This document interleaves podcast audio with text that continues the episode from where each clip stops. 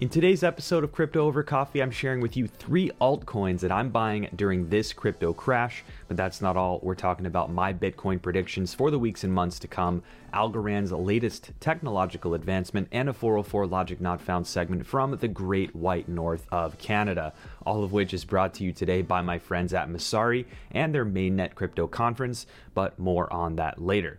That said, you know the drill. Grab yourself a coffee, make sure you are subscribed, and stick around for the entire episode.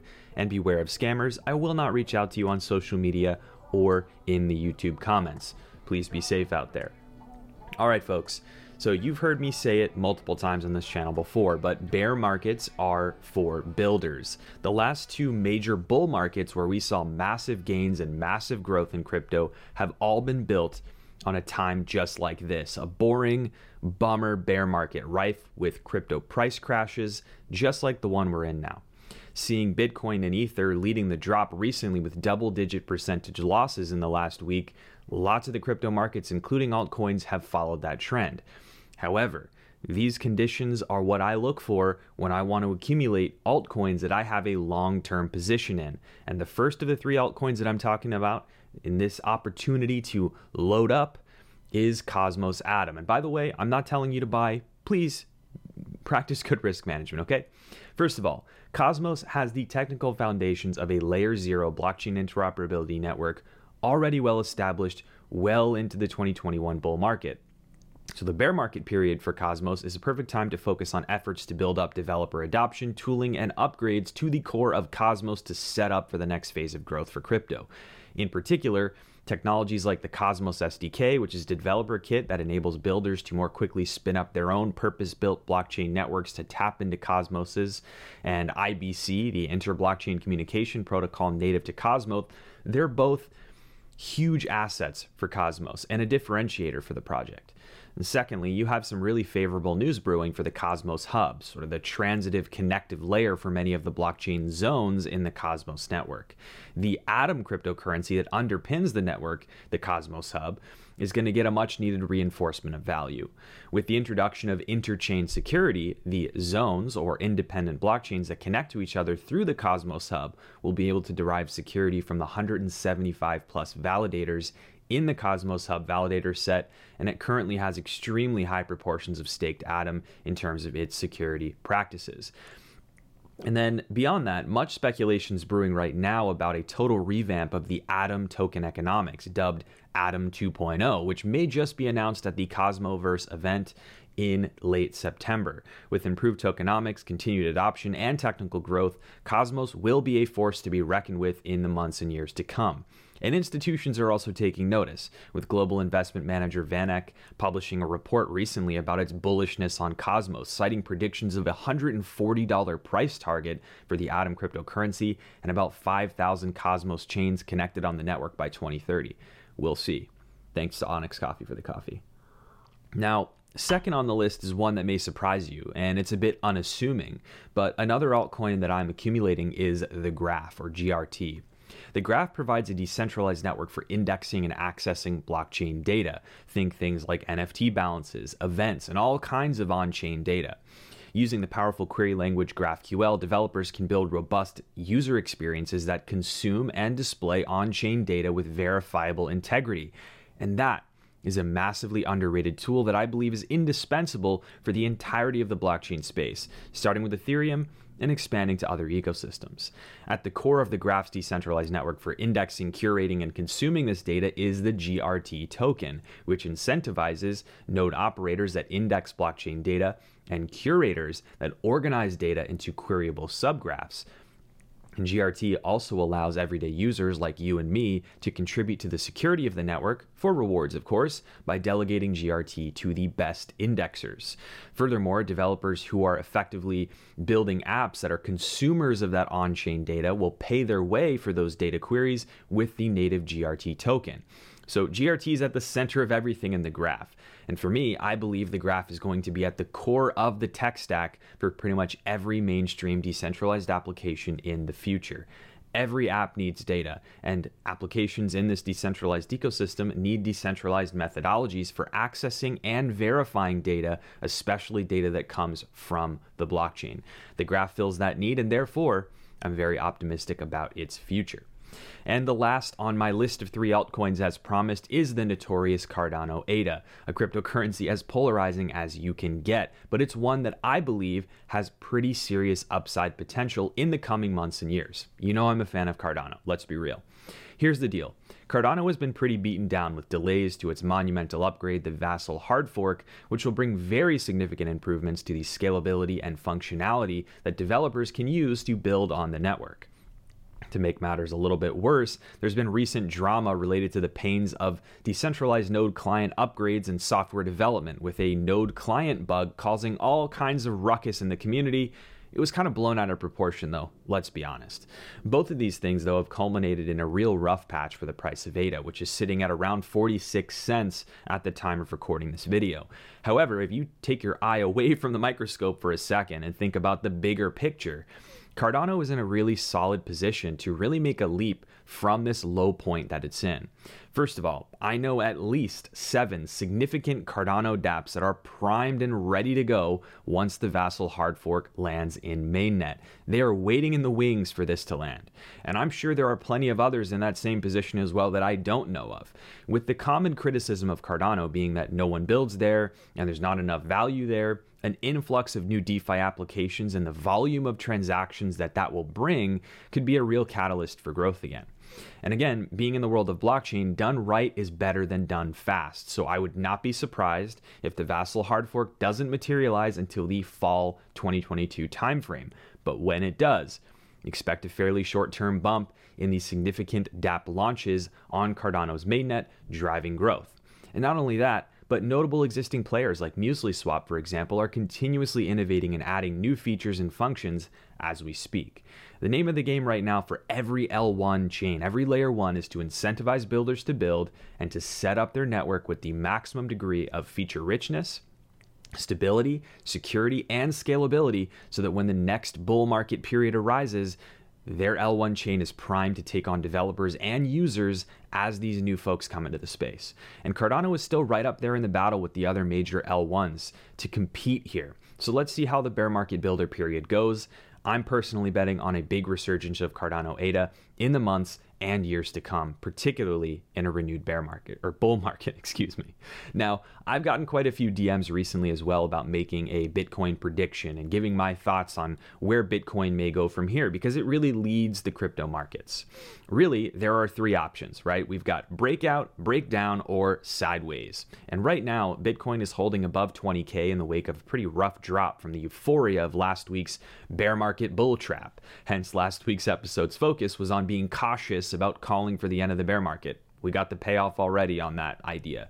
The reality is, the key metrics and macroeconomic factors that would release Bitcoin and the rest of crypto into bull mode are just not there yet. Recent data for on chain metrics, for example, shows poor address growth, stagnant on chain activity, and overall skittishness from Bitcoin miners.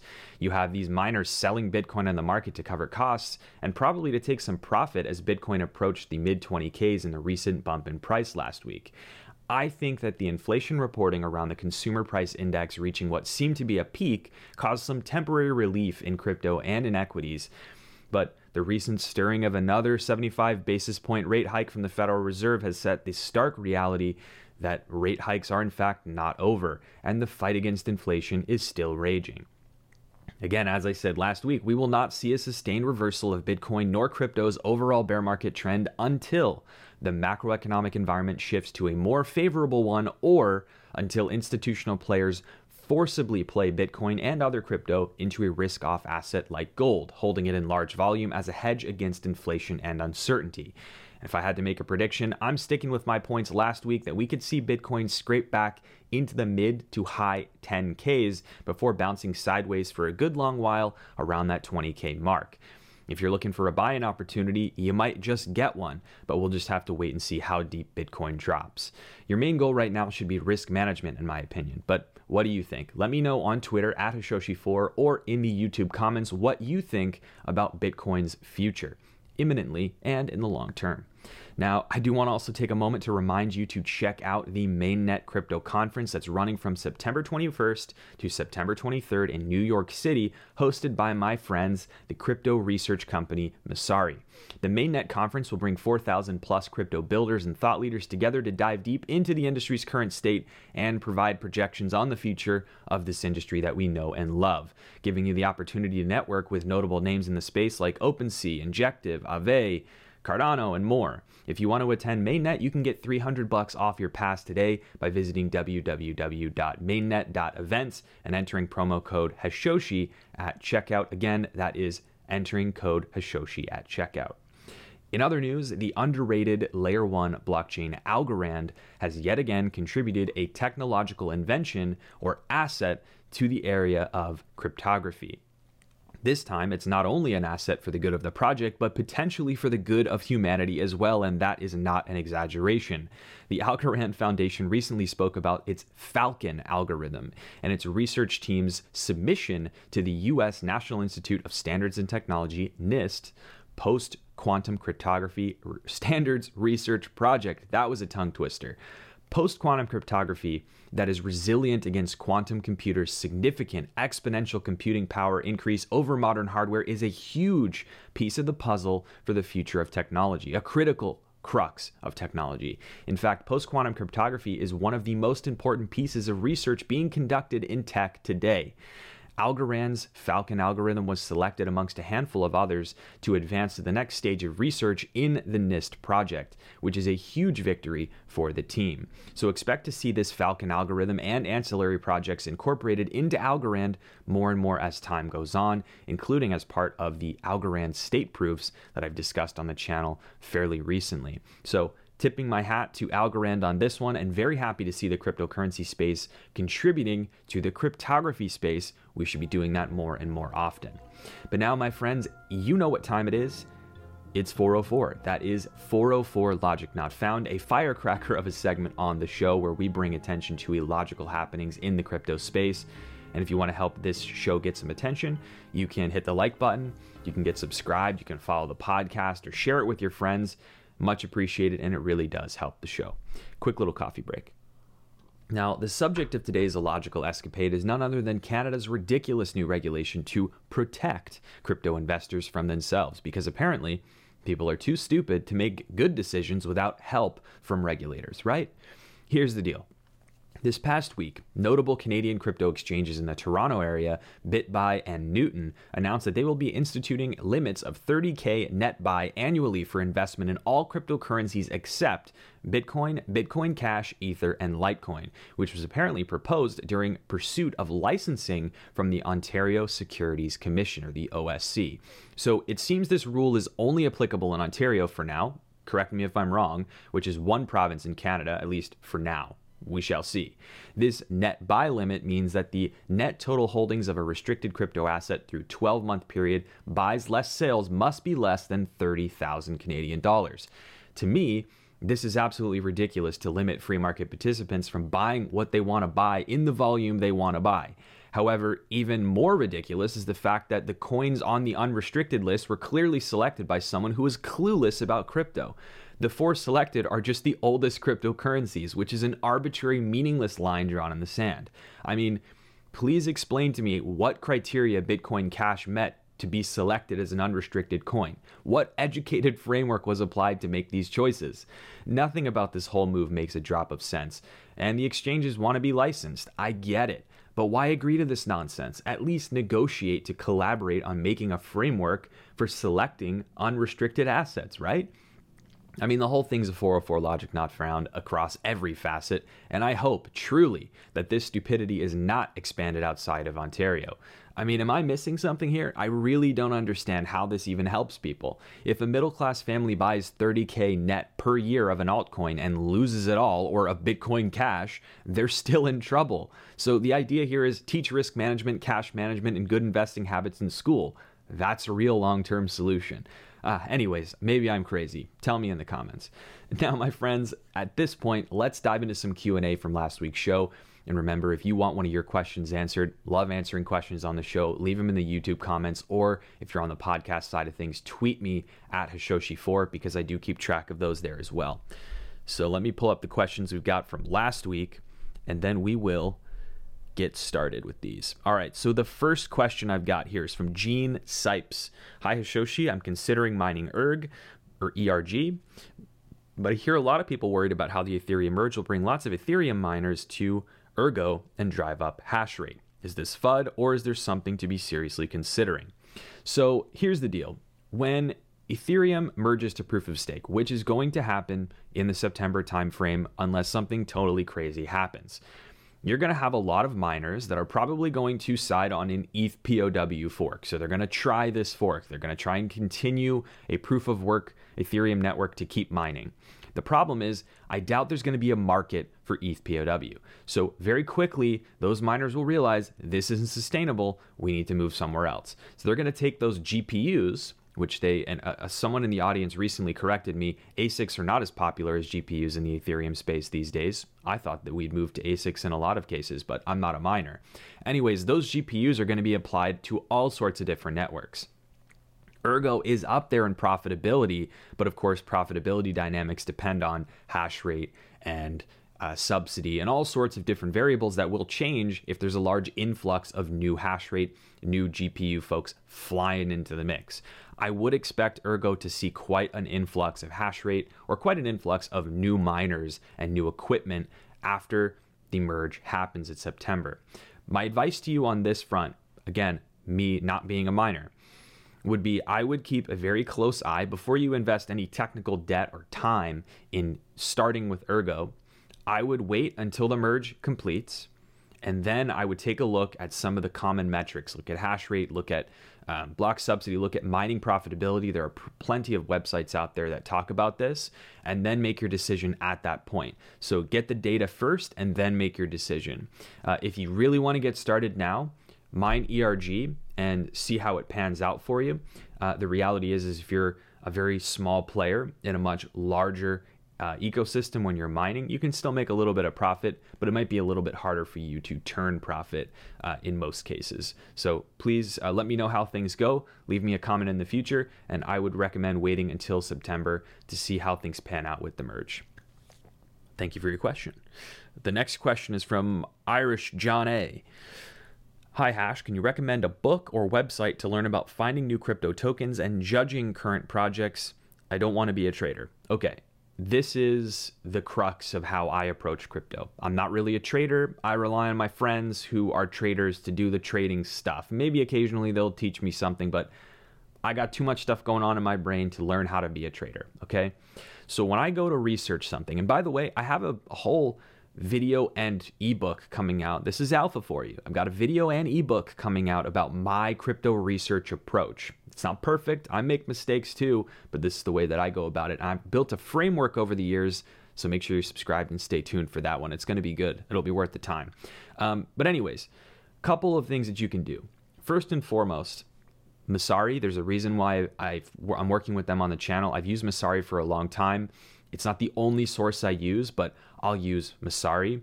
I'll use other crypto researchers and on chain data. I'll use Glassnode, for example, to really dive into metrics and look at what a blockchain's doing. Beyond that, I've also really, really recommended to people over the years to spend extra time in the documentation of crypto projects. The white papers are maybe a little too dense and technical for people, but the documentation will tell you a lot. First and foremost, if the documentation is well constructed, organized, and clear, you have a pretty good idea that the project knows what they're talking about. They've got a team dedicated to distilling that content for you, for someone who wants to understand how it works. When I see sparse documentation, that's a red flag to me. That's a red flag. So, just the fact that there is good documentation will make a big difference in whether I perceive a project as something worth more time and research or not. Once you have that, I want to understand how core components work. I want to know the token economics. I want to know whether the project was actually audited. I want to know uh, an audit report. So you can go to CertiK's website, a, a, renowned crypto auditor, and you can check to see if they've audited a project. And you can often find reports around what they found there. That's a good due diligence place to go. There isn't a really good singular book or resource that you can use to master researching projects, unfortunately. Hopefully, the book that I'm working on will actually be one of those things to fill that need. It might not be perfect, but it should be one of those things to fill the need. Uh, but that being said, John, documentation, Messari, Glassnode, and then really expand your research, watch videos, read Medium articles, get a really well rounded perspective on that project. You want to look at the negative and the positive. Usually, the truth is somewhere in the middle and then you can make your own determination. Thank you for your question. Next question is from Don R from Twitter. Uh, final part of the question here is Is Web3 more susceptible to scammers than Web2 or Web1, or is it the same? What's true? So, right now, where we are today, Web3 or this whole crypto space is more susceptible to scammers. Why? Because very few people truly understand the space, there's a lot of confusion, there's a very small community, and a lot of people are driven not by their love of the technology or the vision, but by money. They want to make money as quickly as possible. They see crypto and Web3 as a way to do it. Venture capitalists, all the way down to the smallest retail investor, share that that sort of greed motivation. And I'm not judging you if you're interested in money. We all are. The reality that I'm trying to to point to though is that scams are easier to perpetrate when people are motivated by greed because all you have to do to scam someone is promise them something or to appeal to that emotion and you can trick them into doing stupid things. MetaMask scams are a great example of that. People who expose their seed phrase by sharing their screen or signing a transaction or uh, giving remote access to their desktop to a scammer who says, Hey, I'm going to help you uh, claim this airdrop or something those are very common and it appeals to the emotional side of greed. You want to make that money, you want that free airdrop, you want this thing, and so therefore you're you're not thinking clearly about the implications of what you're about to do. So, yes, scams are more prevalent in web3 right now because of the place that we are in in maturity over time, you'll see it become more like Web 2, where scams don't go away, but people are maybe a little bit smarter, a little bit wiser to the common ways that scammers perpetrate scams in the space. The reality is, scammers will never go away, and as long as there's innovation, as long as there's money to be made and people to scam, people will be scamming. So that's my answer. Thank you for your question, Don. And then lastly, we've got Crypto Stevo. How do you choose which validator to delegate your coins to that you want to stake. So this is all about staking and delegation. So whether you're on Cardano or you're on Cosmos, you're on the Graph, you're on any of the blockchains that we've talked about on the show many times, many of them use proof of stake in some form or fashion where you can delegate your coins to a validator and you earn rewards in return for contributing to securing the network. You're voting for the validator that you believe is best suited to act in the interest of the network make blocks, drive the network forward, and select and select blocks. It's the, the key to security on the network. Anyways, the way that I select validators and the way that many people select validators as protocols define them as you would want to do it is you want to select validators that balance incentives. They should be maintaining solid uptime. They should be upgrading their nodes when new client releases are out there and they should be evaluating whether or not they should be upgrading their node client, right? They should be doing due diligence on new software releases.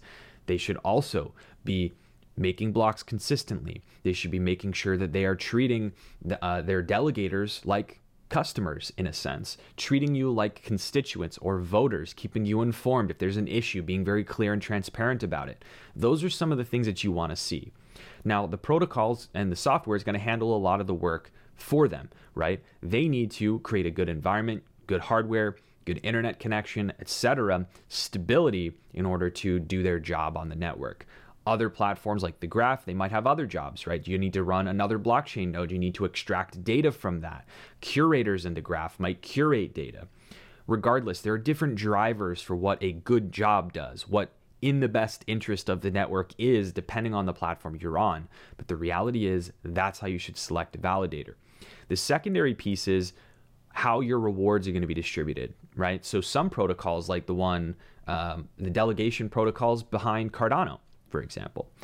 There is an incentive with the saturation level when a certain amount of ADA is delegated to a stake pool, the rewards start to diminish.